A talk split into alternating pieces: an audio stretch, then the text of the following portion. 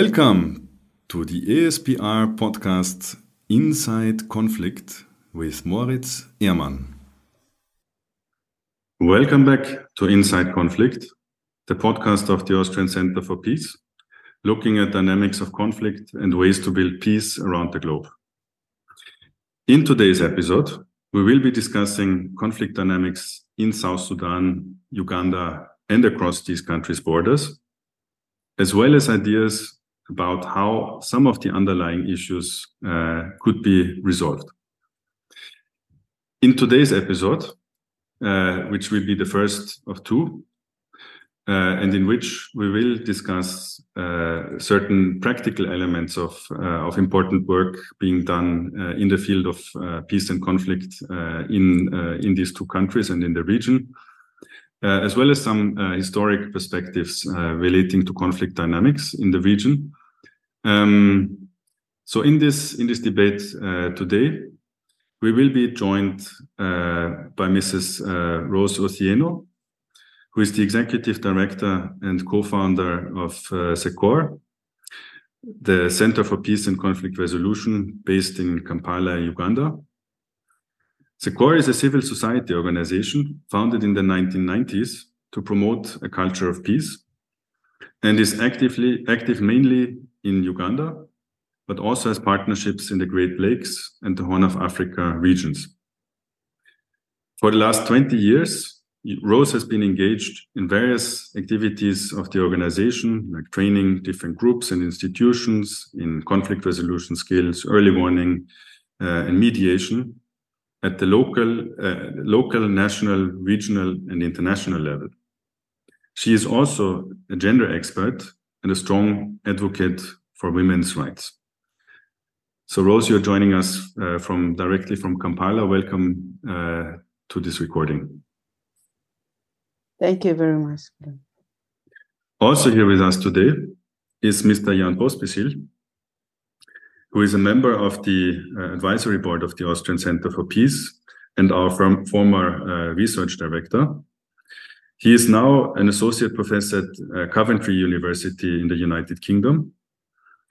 In his academic work, he deals intensively with peace processes and peace agreements, the topic of resilience, and from a geographic perspective, above all, with Sudan and South Sudan. Jan has also led research had led a research area on local peace agreements with the University of Edinburgh and will be co-responsible for a multi-year follow-up program called the Peace and Conflict Resolution Evidence Platform. Jan, you're joining us directly from Juba. Also very welcome. Hi, good to be here. Yeah, so let's start uh, talk the conversation uh, looking a bit at the current uh, interesting work that uh, both of you are doing uh, either in your personal capacity or through the various uh, organizations you're you're active in. And maybe a first question to you rose. Um, CECORE CECORE um, why was it funded founded? And what uh, do you mean when you refer to a culture uh, of peace? Is this something that is still relevant now, uh, 30 years on? Um, and what is your main objective today in 2022? Thank you very much for, for these uh, very useful questions that uh, are very pertinent to us and our work. I'm very pleased to be part of this podcast, and I'm happy to contribute whatever I can, especially from being part of the founders and also practicing uh, the activities of the organization for the over 20 years. CECORE uh, Center for Conflict Resolution was founded in, in 1995. Uh, it is uh, one of many other centers of uh, conflict resolution but we know that uh, sometimes we uh, we differentiate them with abbreviations and uh, acronyms and with geographical location because there is one strong center in Cape Town in South Africa that we also worked with before. Ours is shortened to CECORE that we uh, commonly call referred to as SICO. This uh, organization was founded by mainly Ugandans, well, fully Ugandans uh, at that time, who had been working in areas not only of conflict, but also other areas. And why we founded the organization in 1995 was that at that time the country was getting out of uh, one of the crises because there have been several and maybe others continue as we shall discuss further. But then at this time, there was now uh, a more openness to the work of NGOs and CSOs in the country. But unfortunately, around that time, most of the strong NGOs were international, and even the thematic areas were more to do with humanitarian uh, support, maybe health, and a little bit of uh, governance and human rights, which were just becoming, which were just coming on board. Then we realized, yes, much as people usually talk about human rights, the specific area of peace building had a very big gap. So having been people who had worked uh, on peace building uh, with different other organizations at international and regional level, we came together to found this organization that was now country based, country founded. And we decided to call it Center for Conflict Resolution to make it easy for people to understand, much as it wasn't, because especially when you talk with people over the phone and you say Center for Conflict Re Resolution, others would hear more of revolution instead. And said, well, it's not bad to have a revolution around peace. Yes. So we we yes, would be the best revolution one would ever have. But then um, we realized we, we had to, to, to keep these words so as to, to lay emphasis on the kind of work that we wanted to do. And that goes close to your next question what is meant by a culture of peace? Because we wanted now to promote, maintain, and preach peace among the communities because the communities had been uh, saddened by different insurgencies that had, uh, you know, riddled the country for quite a while. And uh, that is why our main objective was and still is to have alternative means of bringing peace, of handling conflicts, you know, of transforming peace among the communities. Creative in that uh, with peace work, there is no one size fits all. So we have to be very, very contextual we mm-hmm. have to be very creative depending on the, the area we are working uh, in, the themes we are tackling, and even the grouping and the age we are working with. That's why mm-hmm. we say let's be creative uh, ways of uh, building peace. We cannot have a manual and we start preaching mm-hmm. about what that manual does without contextualizing the issues. Yes, and it is still very relevant.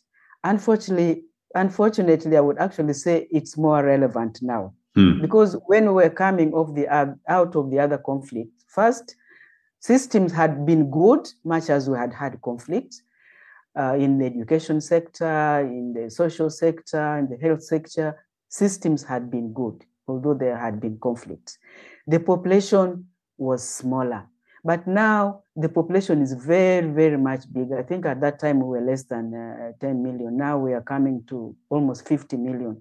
Wow. And this uh, big population, well, they talk of 44, but uh, we are not, we don't know how accurate this is. Mm-hmm. About 2012 or something census. So, so we decided to, to, to do this uh, in order to, to, to help the people. And as I said, it's still relevant because uh, as the population, sorry, I'm just uh, re- reinforcing my battery. The population is bigger and the dynamics have increased. So it is still as relevant as, uh, it may be more relevant than before. And for that reason, we are also uh, being a little more creative. If I can just go a little bit deeper into that. Because mm-hmm. when we started, we thought, yes, we are a civil society organization with the mandate to uh, mainly give people uh, skills in peace building. So would go do trainings on conflict resolution, mediation if we could. But over time, we would say, go to communities and then we, we preach, so to say, this message of uh, peace. And then, especially among the youth, because in this country we have some communities that are armed and uh, they use mm. a lot of the, the guns to, to, to disrupt communities. Uh, there's a pastoral area where we, oh dear, sorry. Uh, mm-hmm. Uh, Rose, we can get we can get back uh, later to to, yeah, to, some of yeah, the. You can hear. Me. Yes, yes. Uh, we can get back later to, to some of the underlying uh, uh, issues, also to historic uh, perspectives on uh, on what's happening in your in your country and uh, and how that is related to to current dynamics. Um, maybe at this point, let me direct a question to to to Jan, and we'll get back to you to you, Rose, in in a moment. Um, so Jan, um, what is your research interest in in South Sudan and uh, and East Africa in general? So what what uh, what is your focus at the moment? Um, what interests you? Um, and also, I've I've been with you uh, myself to to, uh, to, South Sudan to to Juba, um, and you are behaving like as as if you were a, a local there. You are actually a resident. Um, so what prompted you to, to explore that region to a point that you now call it your second home? Well, on the last question first, there's always things that happen a bit accidentally. You know, you get. Uh, in fact, my my research in the region started with uh, Uganda, which makes it very interesting to have this combination today. Where I was in two six for a longer research based when I when I did my PhD, um, the work on in, in, in South Sudan in particular and, and in the Horn region is for me interesting for a variety of, of, of reasons. One, it is my interest in peace processes brought me here. Um, and you have in basically all the countries uh, at, the in, in, the region, Uganda being a bit of an exception since it has developed uh, differently and really peacefully over the last 20 years. Um, but you have ongoing peace processes in, in most other countries at the moment. And comparing them and especially seeing them in what they do in, a, in the regional configuration in the Horn is a very interesting research question for me, and it's mm-hmm. it's, it's linking up even further because there is processes on the other side of the Red Sea, in Yemen, uh, in other parts that are actually in a way almost connected. Libya, the same. Uh, you have tensions between Ethiopia and Egypt, um, and interestingly, South Sudan in a way is in the middle of all this, which makes mm-hmm. it a mm-hmm. very very interesting place, mm. and in a way even a bit more. Even though the South Sudanese conflict, which is in a way still ongoing despite the ongoing peace process, uh, might be internationally forgotten, it is regionally a quite significant role that South Sudan plays, which makes it, uh, without sounding cynical, an actually very interesting case to research. Mm-hmm, mm-hmm. Yeah, very straightforward logic. Um, also, having been there with you, I can understand why you like being there beautiful country. Uganda, heard, of course, an even more beautiful country, if I may say. Um, Very beautiful. yes.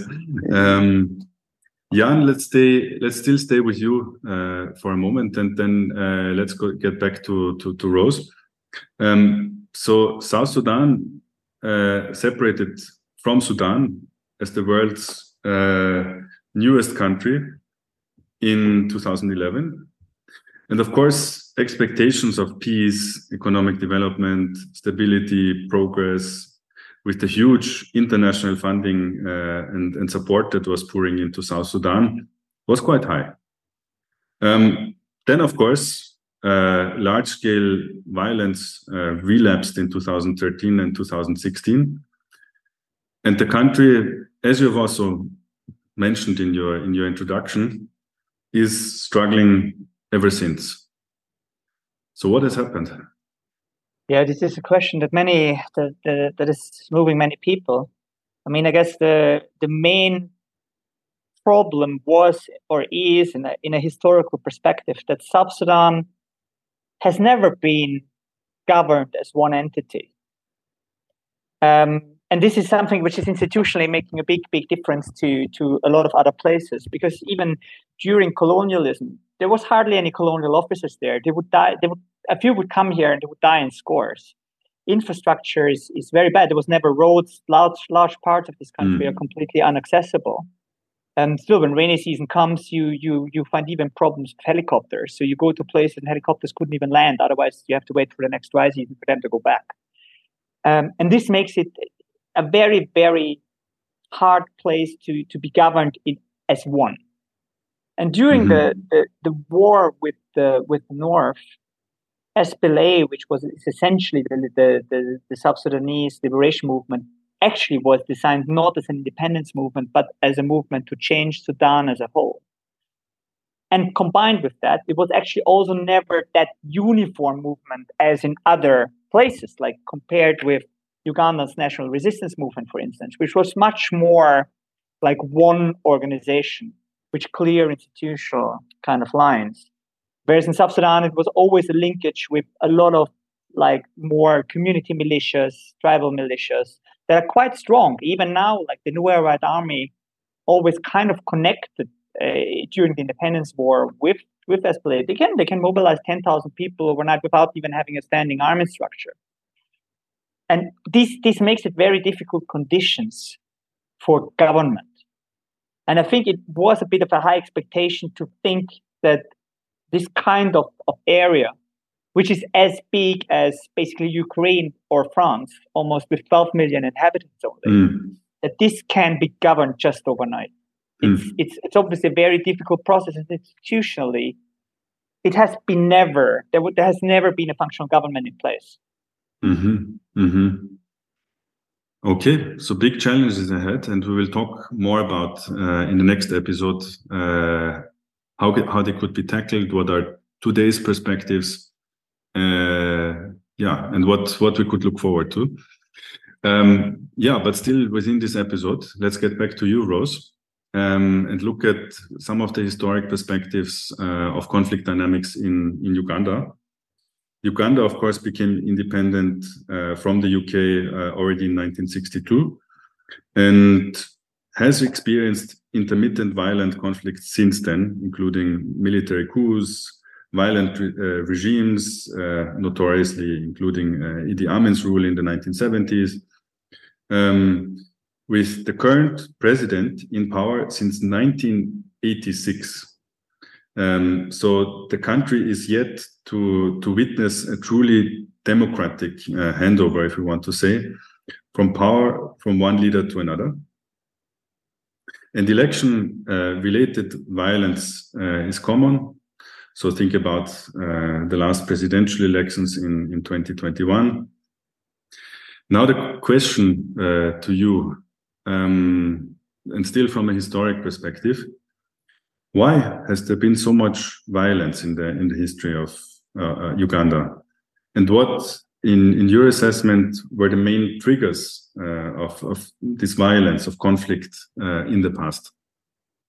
Thank you. Um, I will just say briefly, I'll not get into too much uh, detail about the, the, the dynamics of violence in the country, uh, right from maybe even pre-colonial days, because history tells us that before colonialism, there would be uh, fights, if you want to term them wars, but I would put this more as to fights between different tribes, especially fighting for territory and leadership. But that wasn't too highlighted. Uh, we we then had colonial uh, colonialists come in that uh, uh, in a way also came with uh, a divide and rule strategy that is part of the problem that I think we still keep seeing today Although mm-hmm. whenever I sit with colleagues uh, in these spaces, I always say, well, they may have come and they did the, the negative, they, they created the negative uh, impact. But honestly, for many of the countries, it is 60 or 50 years. Should we continue lamenting about this? But uh, when you come to think about it, probably the communities, citizens, never really had time to go over all that and build for themselves. So we find that even in the independence era, there, there were uh, political parties were introduced. We have in this country places that had kingdoms. And then in this current regime that you talked about, uh, these kingdoms came, we were returned. But when independence came, because uh, Uganda was supposed to be a republic, these kingdoms were, would I say, disempowered. And that was already another cause for tensions, although not so loud.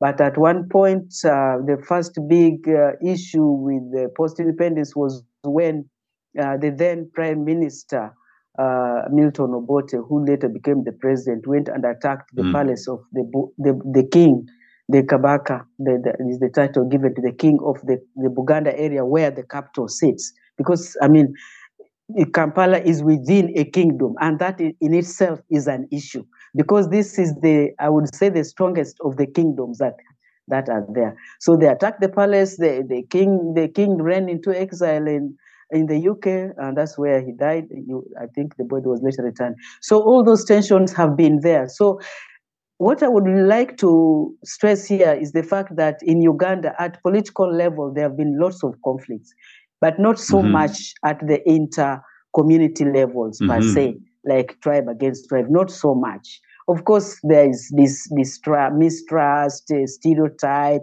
but it was not as strong. But more of this is played at political level, mm-hmm. and then the leaders use this, like in the post-colonial era, we had two main parties of the Democratic Party and the Uganda People's Party, uh, uh, Uganda People's Congress, which was led by the then uh, Paul Milton Obote.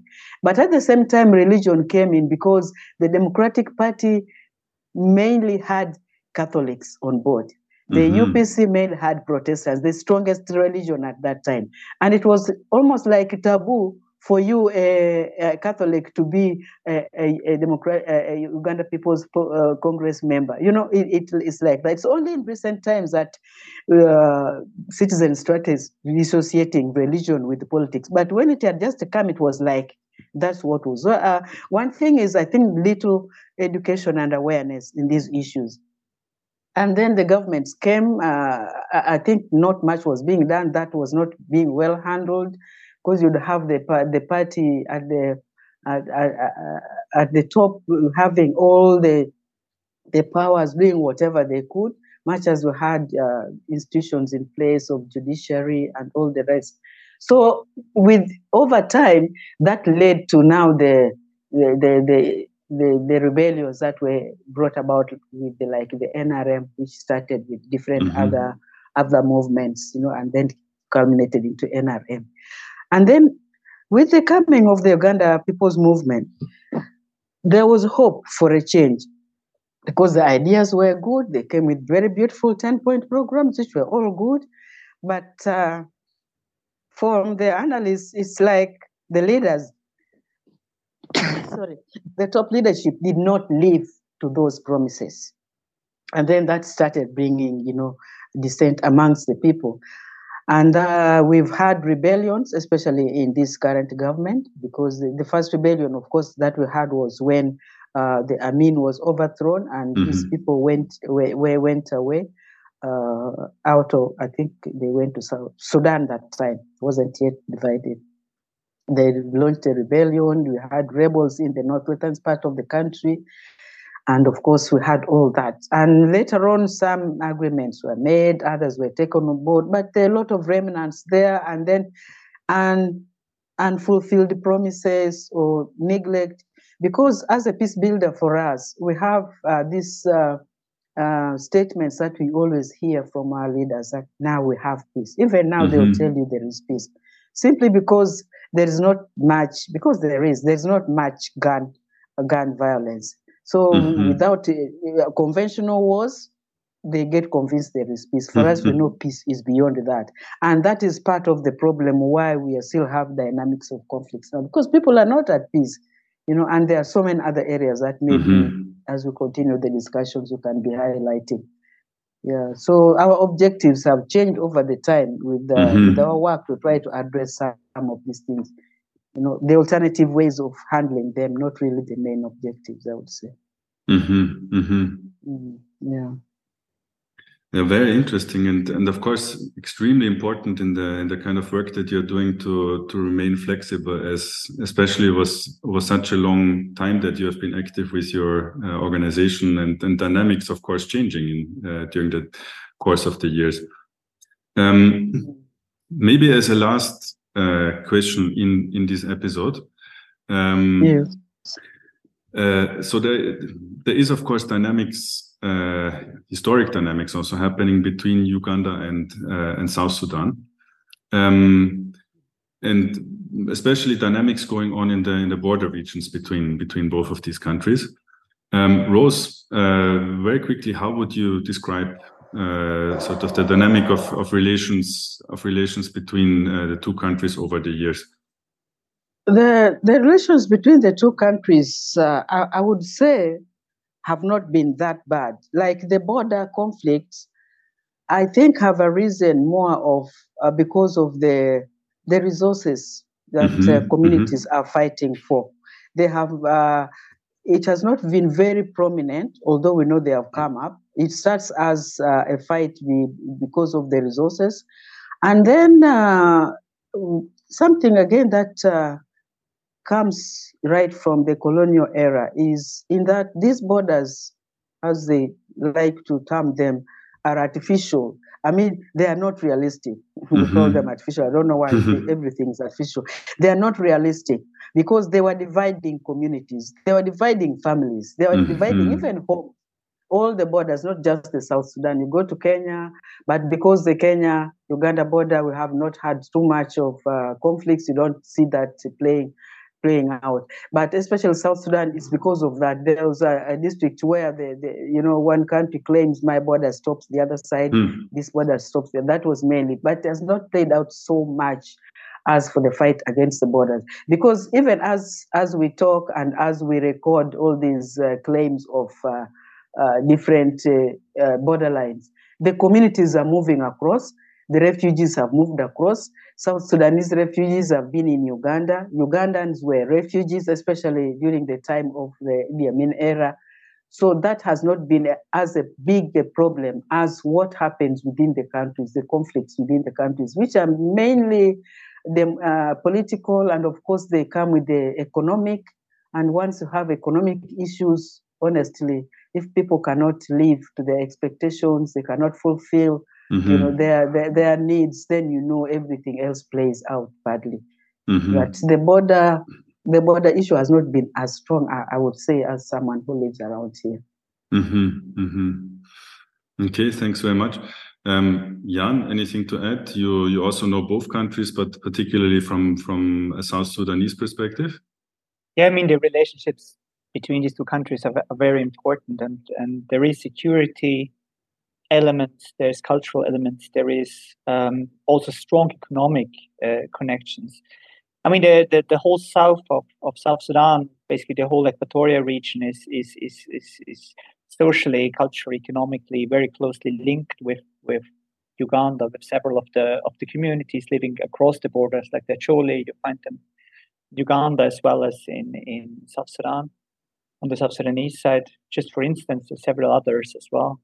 Um, and especially for Juba, the capital, basically the whole supplies, being it food, being it fuel, being it whatever, comes from Uganda over the one road from um, Kampala, Soroti, up to the Nimule border, and then on this one road up to South Sudan. So basically, there's complete economic independence on on on Uganda to an extent with the with, with one of the additional problems that due to the, the very unstable situation in the Equatorias, this road is subject to to ambushes quite regularly. The last ambush was beginning of this week when when three three people were shot on on the basically the only road that connects these two countries and where everything goes through, which makes it economically, which makes especially Juba economically also very vulnerable because you can if you directly target trucks, the trucks from Uganda stop and nothing comes to Juba, and you have a, a huge crisis immediately with fuel stopping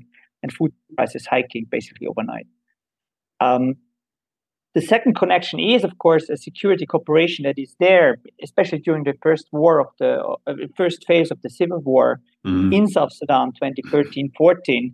It was the Ugandan army that was moving into South Sudan and basically creating a, a, huge safety zone where the whole Equatorians were, were were taken out of the conflict basically and safeguarded by the Ugandan army. And I think the move was that there was the fear that the conflict would spill over to parts of Uganda, and this was basically a forward defense move that uh, UPDF did. This changed then in the second phase uh, when the conflict then moved basically south, and when some of these areas became became like hotspots of the civil war, mm-hmm. very close to the Ugandan border, which led to these huge refugee movements that then happened. Um, but I guess like the security cooperation between between Uganda and, and South Sudan is still high on the agenda. There is a huge interest in Uganda on the South Sudanese peace process because the, the, the because of what Rose mentioned, these close interlinkages there. Um, and of course, it's it's also a social thing. Like many, like even during the the long Sudanese civil war, like loads of South Sudanese would move to Uganda, would go to school there, mm-hmm. would go to university there, have their kids even in Kampala. So there is, of course, like uh, strong cultural ties that are that, that are linking these two countries. And this is in fact something that the whole region kind of can be characterized. People move in this mm. region, and it's it's of course everybody's kind of attached to their own kind of countries and communities in a way, but uh, this this region is one in movement really, which is makes mm. it also a very interesting and nice place to. Mm-hmm. Yeah, thank you very much. Uh, very interesting conversation with the two of you. Um, we will continue the conversation in in the next episode. Uh, we're also hoping to get joined by another uh, prominent and interesting speaker from the region, uh, and then look at yeah some of the more current uh, dynamics in in peace and conflict uh, today in uh, in South Sudan, Uganda, and the region. Uh, perhaps also look a bit more at, at uh, the issue of climate change and environmental issues as a, as a driver of uh, conflict in specific. Um, but for now, thank you very much, uh, dear Rose and, uh, and Jan. Excellent uh, conversation. Thank you very much. And we will be back in a couple of weeks with, with the next episode. Thank you very much. Thank you very much, Moritz. Yeah, and that was great sharing with your discussions on this. Subscribe to our podcast or visit the website insideconflict.com. For more information about the work of the ASPR, visit Until next time.